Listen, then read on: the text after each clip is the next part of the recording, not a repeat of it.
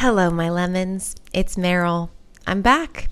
It's been a minute, and since we last spoke, uh, we've lived through a global pandemic. In fact, we're still living through one. But hey, we all know that things move and change and feel super uncomfortable at times and scary.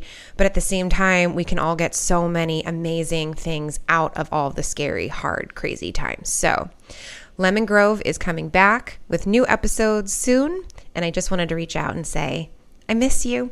I hope you're well. I hope you're taking care of yourself. And considering it's May, happy Mental Health Awareness Month.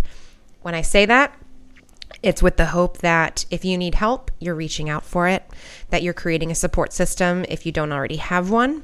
And if you don't have one and need help with that, that's a lot of what we'll be talking about this season. So thank you for being a listener. And I can't wait to talk to you more about all the things that we might go through that feel tough, but we can find all the good to come out of it too. Much love.